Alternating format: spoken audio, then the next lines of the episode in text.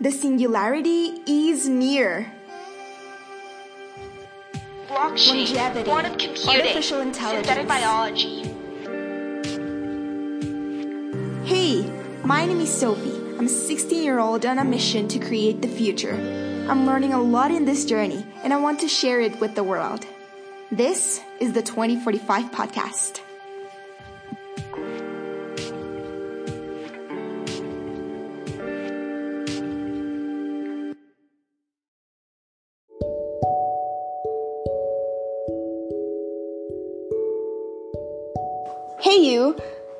Following through the podcast, you may already know that we like to bring some really interesting people working on innovations in the exponential technologies and making a real impact in the world. Today, I couldn't be happier to welcome Michael. Michael is an undergraduate at the University of Toronto, fascinated by thinking of human immunology through first principles and engineering decision-making logic into cells. One of his projects is RNA interference for therapeutic purposes of COVID-19. He will also be an intern at the Church Lab very soon, which is, well, an amazing lab working on sick things in synthetic biology. And yes, we'll be talking about this science, synthetic biology, what it is, some of its most interesting applications, and we'll also get a little dive into bioinformatics. Michael, it's great to have you on the show. Thank you so much, Sophia. Um, thank you for having me on the show. Um, so, hi everyone, my name is Michael Trin. Um, as Sophia said, I'm a second year University of Toronto Life Sciences student. Um, my major, I'm focusing in genome biology as well as immunology. Um, my current interests are in the kind of the cross fields of bioinformatics and also genetic circuit or biological regulatory circuit design. Um, so, kind of asking the question: How can we make, how can we break up bio, like systems of biology into smaller or modular parts that we can then build up into new systems that can achieve some sort of outcome, whether that be therapeutic, diagnostic, etc. So um, I'm really happy to be on the show, and I'm really excited to be answering some of the questions that, that you have for me, Sophia. Cool. So, just to get started, how would you describe synthetic biology to someone who knows nothing about it but may be interested in it? You know, which is the TLDR? I'd say synthetic biology is um, it's the practice of breaking down biology into its fun, into fundamental parts that we can understand and manipulate to build something new. So if you can think of biology, if you can think of uh, traditional academic biology as finding out new facts about how nature works and finding out how about the game nature plays, then what we're trying to do is trying to understand what the current, have knowing the current rules of the game that nature plays. How do we play by those rules, but kind of make new moves that nature hasn't, that nature has, we haven't seen nature do? How do we make new game moves that nature hasn't done? Um, how do we build new systems that nature hasn't built? How do we uh, take current systems that nature already has, but just use it and tweak it slightly for a completely different um, function? So synthetic biology, all in all, is just kind of that purpose of taking what we know from biology and manipulating these basic parts, these basic understandings, um, to gain some sort of new outcome or function. Okay, and another question that I've seen that a lot of people have, including myself, is which is the main difference between synthetic biology and biotechnology? They say that the definition of synthetic biology isn't really clear yet. So, which do you think is the main difference in this field? So, uh, to answer your question, um, synthetic biology, from my viewpoint, is building new systems from the basic understandings and, and parts that nature has provided us. So, comparing that to biotechnology, biotechnology is, is very all-encompassing. It can include technology that reads DNA, that writes DNA, like assembles DNA, uh, sequences DNA. You can have technology that um, you know, it's technology that involves in like building new microfluidic systems. It's design, it's uh, drug discovery. All of that falls into the umbrella of biotech. So, all, in my opinion, all synthetic biology is biotech, but not all biotech is synthetic biology. All right, so I love that definition. It actually makes it easier to understand. And what I would get from this is that synthetic biology is a branch within biotechnology. Is that how you would understand it? A very big branch, yeah. a very yeah. big upcoming branch. Absolutely. All right, and having understood that, which is something that you personally are very excited about in synthetic biology, what's something that really blows your mind and that you think it's going to be the next big thing? I, I say this to a lot of my friends. Um, probably the most slept on area of uh, bio, of synthetic biology right now is a field called self free synthetic biology. Um, it is a field that I recently myself discovered and started getting uh, started going into more. Um, it's basically the principle, the principle of cell-free synthetic, synthetic biology is what happens if we take the, the DNA replication machinery, the, the transcription machinery, and the, and the translation, and the protein translation machinery from the cell, we rip it out of the cell, and we put it into a chemical medium with no cell involved. So you, you, you know, you, you just have your polymerases, you just have your transcription factors, you just have your DNA and your RNA and your new polypeptides, but you don't have a cell. You have all the machinery of the cell, uh, at least the basic machinery of the cell, but you don't have the cell.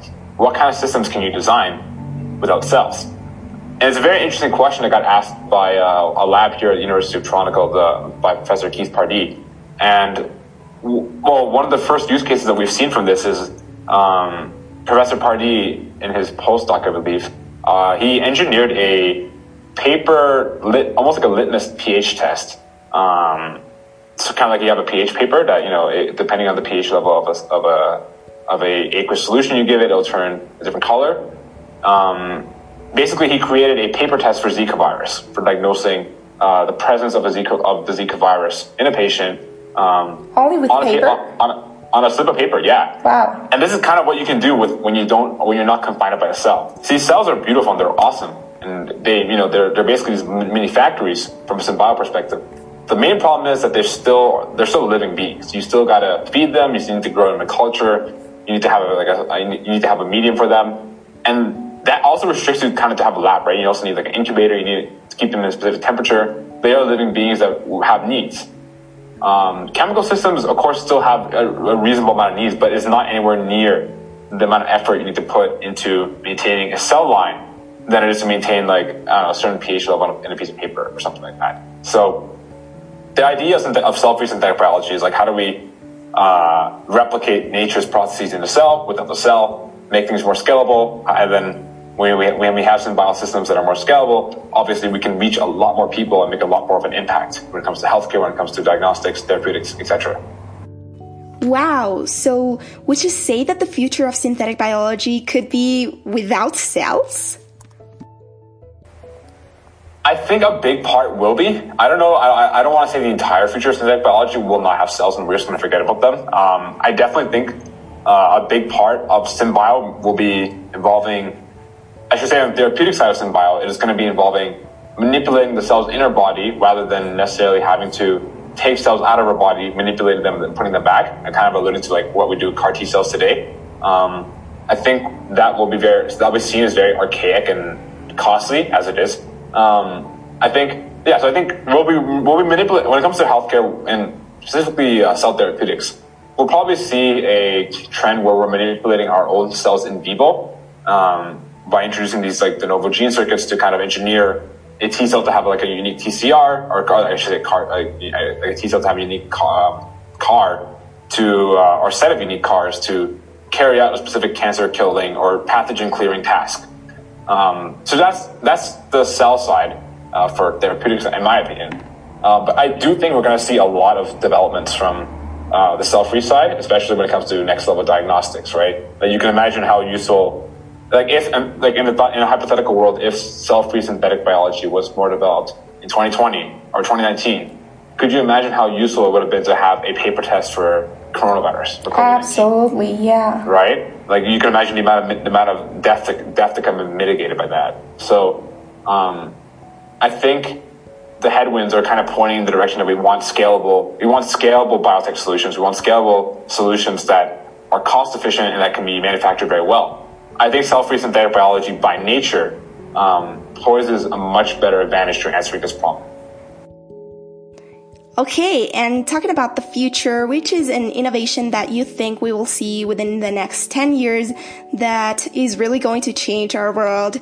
And, you know, I've read Regenesis by George Church, and he talks about having a panacea for all viruses by flipping the shape of our DNA or bringing extinct species to life and those sort of things. So, which is something of that kind that really blows your mind? There's so many different things that we can achieve, and it really depends on what branch of synthetic biology we're talking about. When it comes to like mammalian or cell-free or bacterial, I think I can give maybe one example that I, I, I would love to. I am really optimistic that we can see in the next few decades. Um, for bacterial synthetic biology, which is like you know manipulating E. coli to like manufacture some sort of chemical like uh, insulin or something. I really am optimistic that we'll prob that we will hopefully see um, a line of bacteria that can be manuf- that can be basically scaled in a foundry to um, hopefully absorb effectively absorb uh, CO2 from the air, like carbon dioxide from the air, um, and transfer that maybe into clean oxygen. That might be a very, I mean, in my opinion, I think that's a very very big problem that's staring in the face of all of humanity. And I think uh, bacterial synthetic biology has a really, really good opportunity to kind of shine in that light and kind of take advantage of its of its of its decent scalability because bacteria, uh, and basically utilize some sort of bacteria, like, like, I said, to take CO2 from the air, filter it, and turn it into oxygen. Um, from mammalian synthetic biology, I think uh, a much more reliable. I think we'll. I think we'll probably have a reliable set of biobricks or plasmids or some sort of genetic engineering vector, and like and sorry, let me repeat that. I think from mammalian synthetic biology, we're going to have a a set of specific tools uh, in terms of specific genes and circuits that will be able to implement in vivo into a cancer patient's body to manipulate their um, likely their adaptive and maybe some of their innate immune system as well in order to, com- um, to combat different types of cancers. So you can imagine like uh, some sort of like circuit planner where for a cancer patient, if they have, let's say, HER2 positive breast cancer, um, and they also, and like, yeah, let's say they have HER2 positive breast cancer, um, and like a specific, uh, they, they need a really specific type of cell therapy. Um, and let, us assume by then that cell therapies are more viable than chemotherapy. We have to assume that. Um, but let's assume that cell therapy is more viable, and if they have HER2 positive breast cancer, let's say that they, they can they can basically pick, or the doc, or let's say the doctors can pick um, specific uh, receptors and um, like decision making logic to engineer into the, the patient's cell uh, as to how to be, best attack this cancer. And then once that they, they've decided on, on the design for the cell, they can then introduce the genetic edits in a, in a specific vector into the patient's body, such that you have an in vivo CAR T, a smart in vivo CAR T, I should say, that can that can be basically personalized for the patient's tumor. So almost like personal personalized medicine, but in a scalable sense that we can just introduce a genetic a set of genetic edits into the person's immune system, specifically whatever uh, immune cell we're, tr- we're, we're trying to manipulate, and then have that manipulated smart immune cell, smart CAR T cell, NK cell, etc., um, deal with this person's specific tumor. And I think that would be a very, very big. I don't want I don't want to say it's a panacea, but that's probably a very big step towards a panacea, in my opinion. That would be for uh, for treating tumors. Yeah, and something that you've mentioned just a little bit, but I'd like to go deeper into is that synthetic biology, at least I think that a lot of people, or at least including myself, used to think that it is all about bacteria. You know, iGEM's logo is a bacteria. You right now have uh, bacteria as a profile picture, and it's not, right? You can also work with mammalian cells. So, what can you tell us about this misconception? Like I said, um, so uh, with the mammalian, so when I when I mentioned like in vivo CAR T, that i we classified that as mammalian, mammalian synthetic biology. So that is, um, for the most part, devoid of working with bacteria. Um, we can take we take a lot of the, the, engineering principles that was done in bacteria because bacteria is kind of like the first step, mm-hmm. but um, mammalian synthetic biology in terms of well, mostly working with human and mice cells, mice cell lines. I think that'll probably be a very big that that already is becoming a, a bigger and bigger area. Um, just, uh, I believe, um, the, you know, so basically a lot of companies in the bacterial synthetic biology space, they own what we call biofoundries. These are basically large facilities where you can culture large amount of cells and basically manipulate them to do some sort of unique uh, function. And I think uh, Ginkgo Bioworks, which is one of the bigger companies in the space based yeah. out of Boston, um, they are they I believe they have three bacterial foundries. Don't quote me on that, but I think they have three bacterial foundries and they are now opening their first mammalian synthetic biology lab. Um, and the nice thing about mammalian synthetic biology is that, um, like I said, there's a, there's, there's a direct, um, there's a direct, uh, very clear application, right? But prokaryotic synthetic biology is more like, is, is very much like the Wild West, where um, things that can be manufactured on mass, that is going to be, um, like that is fair game for mammalian, for uh, prokaryotic synthetic biology. Mammalian synthetic biology, the clear problems that are staring in our face are diseases, whether treating them or diagnosing them. Um, and I think cell-free synthetic biology, kind of this third, this third section, um, has potential to it has the potential to, to contribute a lot of value to the, to the, um, the problems that face mammalian synthetic biology, i.e. diagnostics or treatment. And I think kind of like a marriage of cell-free systems into mammalian synthetic biology applications would be really, really ideal. Great. So this definitely clarifies a doubt that I had for such a long time. And I guess that my main takeaways are that synthetic biology is obviously not only about bacterial cells, however you would like to use those primarily to manufacture things such as bioplastics, biofuels, and those sort of things, right? Yeah, exactly. One really interesting point I heard this morning on a podcast about about synthetic biology as well was um, there was a PhD from, I believe he was from France, and he was talking about how if you look around you right now, uh, if you look at pretty much anything we're using, whether that is a component on your laptop, whether that's the covering of your wire, um, almost everything we use in our modern world um, relies on the work of synthetic chemistry, which emerged about which, which emerged about around a century ago. And now we can't imagine a world without synthetic chemistry. The plas- everything yeah. from the plastics you use to the um, to the covering of the wires. Like synthetic chemistry is absolutely everywhere. And he his idea was that synthetic biology proves, is is kind of where synthetic chemistry was 100 years back. It's in the development stage. We're starting to figure out what we can do with it, but the potential um, is huge. Like the potentialities and applications are completely are not entirely. We, we don't really understand how much we can do with this yet, which is kind of humbling, but also really beautiful if you kind of think about that that way. Exciting, right? well, moving on a little bit, I saw your website and you're obviously working on some really dope projects. So please tell us about that. Yeah, for sure. So, um, up and, so I have spent the last uh, about one year. So besides university work, of course, and uh, learning from TKS, which has been incredibly valuable. Um, some of the main highlights of me of the last year where I, I've been working on these projects have mainly been um, primarily, so the first first major project I can talk about is uh, was basically building. Um, I was basically designing uh, um, siRNAs. So basically, these are a type of special type of RNA that regulate gene expression. So I was designing specific RNA, um, siRNA, or small interfering RNA sequences um, to target specific regions of the genome for uh, SARS-CoV-2 or the virus that causes uh, COVID-19. So it was basically like designing a COVID-19 therapeutic from scratch um, so I, I utilized a bunch of open, so, open source bioinformatics tools. Um, I generated a pool of about 99 uh, small interfering RNA candidates. I used a few very standard uh, bioinformatics tools like um, uh, what was it like um, like BLAST and um, also like um, just like basic alignment tools, as well as yeah, mostly like BLAST BLAST searches. Um, but I also use like some um, siRNA generation tools to also filter down like uh, for like uh, binding affinity for um, off-target and on-target um, effects. You also and told me something about uh, using C and R languages, right? Oh, that is for a different project. I did not use C and R for this specific project. Okay. I, um, I, I, I, very much use open source bioinformatics tools to kind of uh, bootstrap a process to design these siRNAs that um, that yeah, I, I wrote, ended up writing a, a, white paper about, and that um, that were pretty much uh, that, in my opinion, were ready for uh, in vitro testing. And uh, wow. yeah, so it was really it was a really good value. It was a very valuable experience. I um, kind of set out not knowing exactly how to approach it. Um, I reached out to a few. Uh, research, I reached out to a few. I, I had my initial hypotheses, my initial assumptions. I listed them down.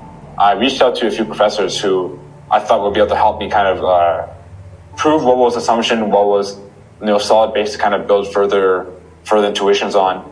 And I kind of you know I kind of went through that filtration process, and then I had this uh, initial base to start with, like a hypotheses that were still ambiguous, and I kind of went forward from there.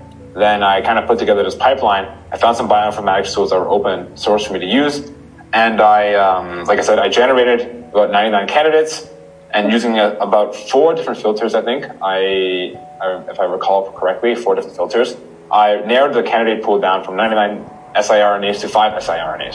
So that gave me in the end five uh, RNA sequences, basically, um, that were um, computationally at least feasible to um, genetically, like to basically silence the genes of SARS-CoV-2 from being expressed upon infection of the cell, uh, of a human cell.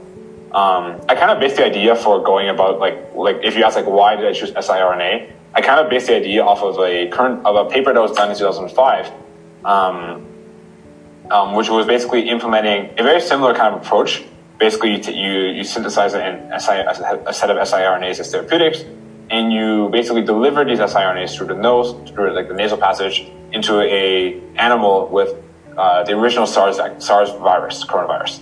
So uh, my rationale was that okay, if this in vivo study, which was done with mice and rhesus macaques, if this in vivo study um, proved to be very effective, and the only reason why it wasn't pursued in humans was because uh, because SARS had already passed as a pandemic by then. Well, if this works so well for a cousin of, uh, for basically one of the closest cousins of the SARS coronavirus 2 that we're dealing with right now, what if I tried the same thing for this one? Which was a very big learning experience that I'm really, um, I'm really grateful for everyone who gave kind of the, who, who, gave their feedback, who allowed me to, who helped me, who gave me feedback on, on the, the research proposal. It was, it was really valuable. So that was probably the big, major project that I was doing for the last few months. Unfortunately, we had some technical issues and we needed to stop at this point. However, we will continue with the next question, which is which would be a piece of advice that you would give to someone who's young, who's just entering university or high school, and wants to pursue their passion?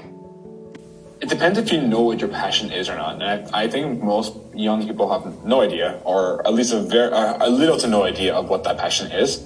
Um, I consider myself to be lucky because I did a lot of exploration in high school. So, and, and for a lot of people who know me, I may seem like the bio guy, but this came from four, about four or five years of just unapologetic exploration in high school, where I did a bunch of kind of like extracurriculars and also um, like I, I did extracurriculars that exposed me to people who were interested in different fields. So I checked out the world of international relations. I checked out um, like um, entrepreneur, like standard like um, software entrepreneurship. I checked out um, what was it like uh, fi- like finance and asset management. Yeah. I, I kind of dipped my toes in like all these different fields when I was in high school, and I think for those of us who let's say you know didn't ha- didn't do this in high school, you know, undergrad is a perfect opportunity to kind of get to know what exactly you want. Not yeah, to get to know at least in a more vaguer sense, uh, at least in a somewhat vague sense, or Sorry, just, just cut that part out. Sorry. Um, undergrad is kind of a really good time to get to know uh, what some of these hidden interests you have are. Now, the key is that um, with these interests and these passions that you may have, it's not like you will find it on the, the floor. Like it's not like you're finding a quarter on the floor. It's like, oh, that's a passion. um, that's a very big lesson to learn from TKS. Um, it does require a degree of effort and time to kind of put into something, and then after a while of effort and time and trying to figure it out, then you can make the value call. Okay, do I actually like this, or uh, should I, or should, like, do I actually like this, and do I actually want to spend more time on this, or do I want to keep exploring and find something else? Um, how much time you need to put and how much effort you need to put, I don't know if I can quantify that into a number. It's more like it depends on the person, but um, basically the the TLDR for my my perspective is like unapologetically explore. Um, that is probably the biggest favor you can do for yourself um, as a young person who may not necessarily know exactly what they want to do.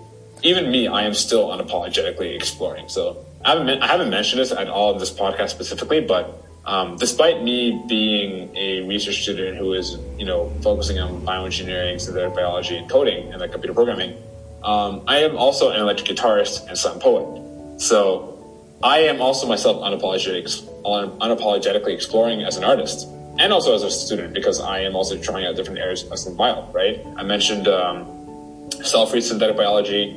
I mentioned, uh, you know, the bioinformatics side, computational biology. I mentioned immunology. And what I didn't mention is that the, um, a lot of the interest I've had is also being in um, implementing new CRISPR systems like CRISPR Prime or um, new genetic engineering systems like, like adenosine-base editors like I have a lot of interest. and yeah. uh, I myself I'm still exploring. Like I'm still a work in progress here. So it, it really is like this process of unapologetically exploring, and um, yeah, and like in, and specifically for undergrads, like there will be some programs where they there will be some programs in university where they say there's like a specialist, like you can do an immunology specialist or a um, I don't know a uh, cell and system biology specialist Yeah. I personally don't recommend that unless you're gun set, like you're gun ho set on that field. Um, undergrad has a lot of wide variety of courses in and outside of the field you love. So, like personally for me, I'm taking microeconomics as well as uh, this political science slash psychology course, and basically like these like knowledge about the outside world outside of your field will compound along with your technical knowledge, along with the people you know. So it's my like being an undergrad you're only going to be able to go so deep. You might as well unapologetically explore. If you want to go really, really deep into something, that's what your PhD is for. Hmm. Yeah, that's a really good advice that I'm sure is going to be very valuable for everyone listening, no matter their age, and I'm gonna follow it myself. So, unfortunately, we've come to the end of this episode, but I really need to thank you, Michael, for being here with us, sharing some really really valuable knowledge and also all your passion and enthusiasm for synthetic biology. So I wish you the best for all the projects to come and I hope we see you soon. Thanks so much for having me, and I really love what you're doing here, and um, keep it up. Thanks. I hope you've really enjoyed this episode, which was kind of different but very interesting, of course. And I hope that after this, you go and share it with all your friends because the future isn't going to create itself. I'll be reading your comments in the Twitter thread. Please let me know if you'd like to be a guest to this podcast.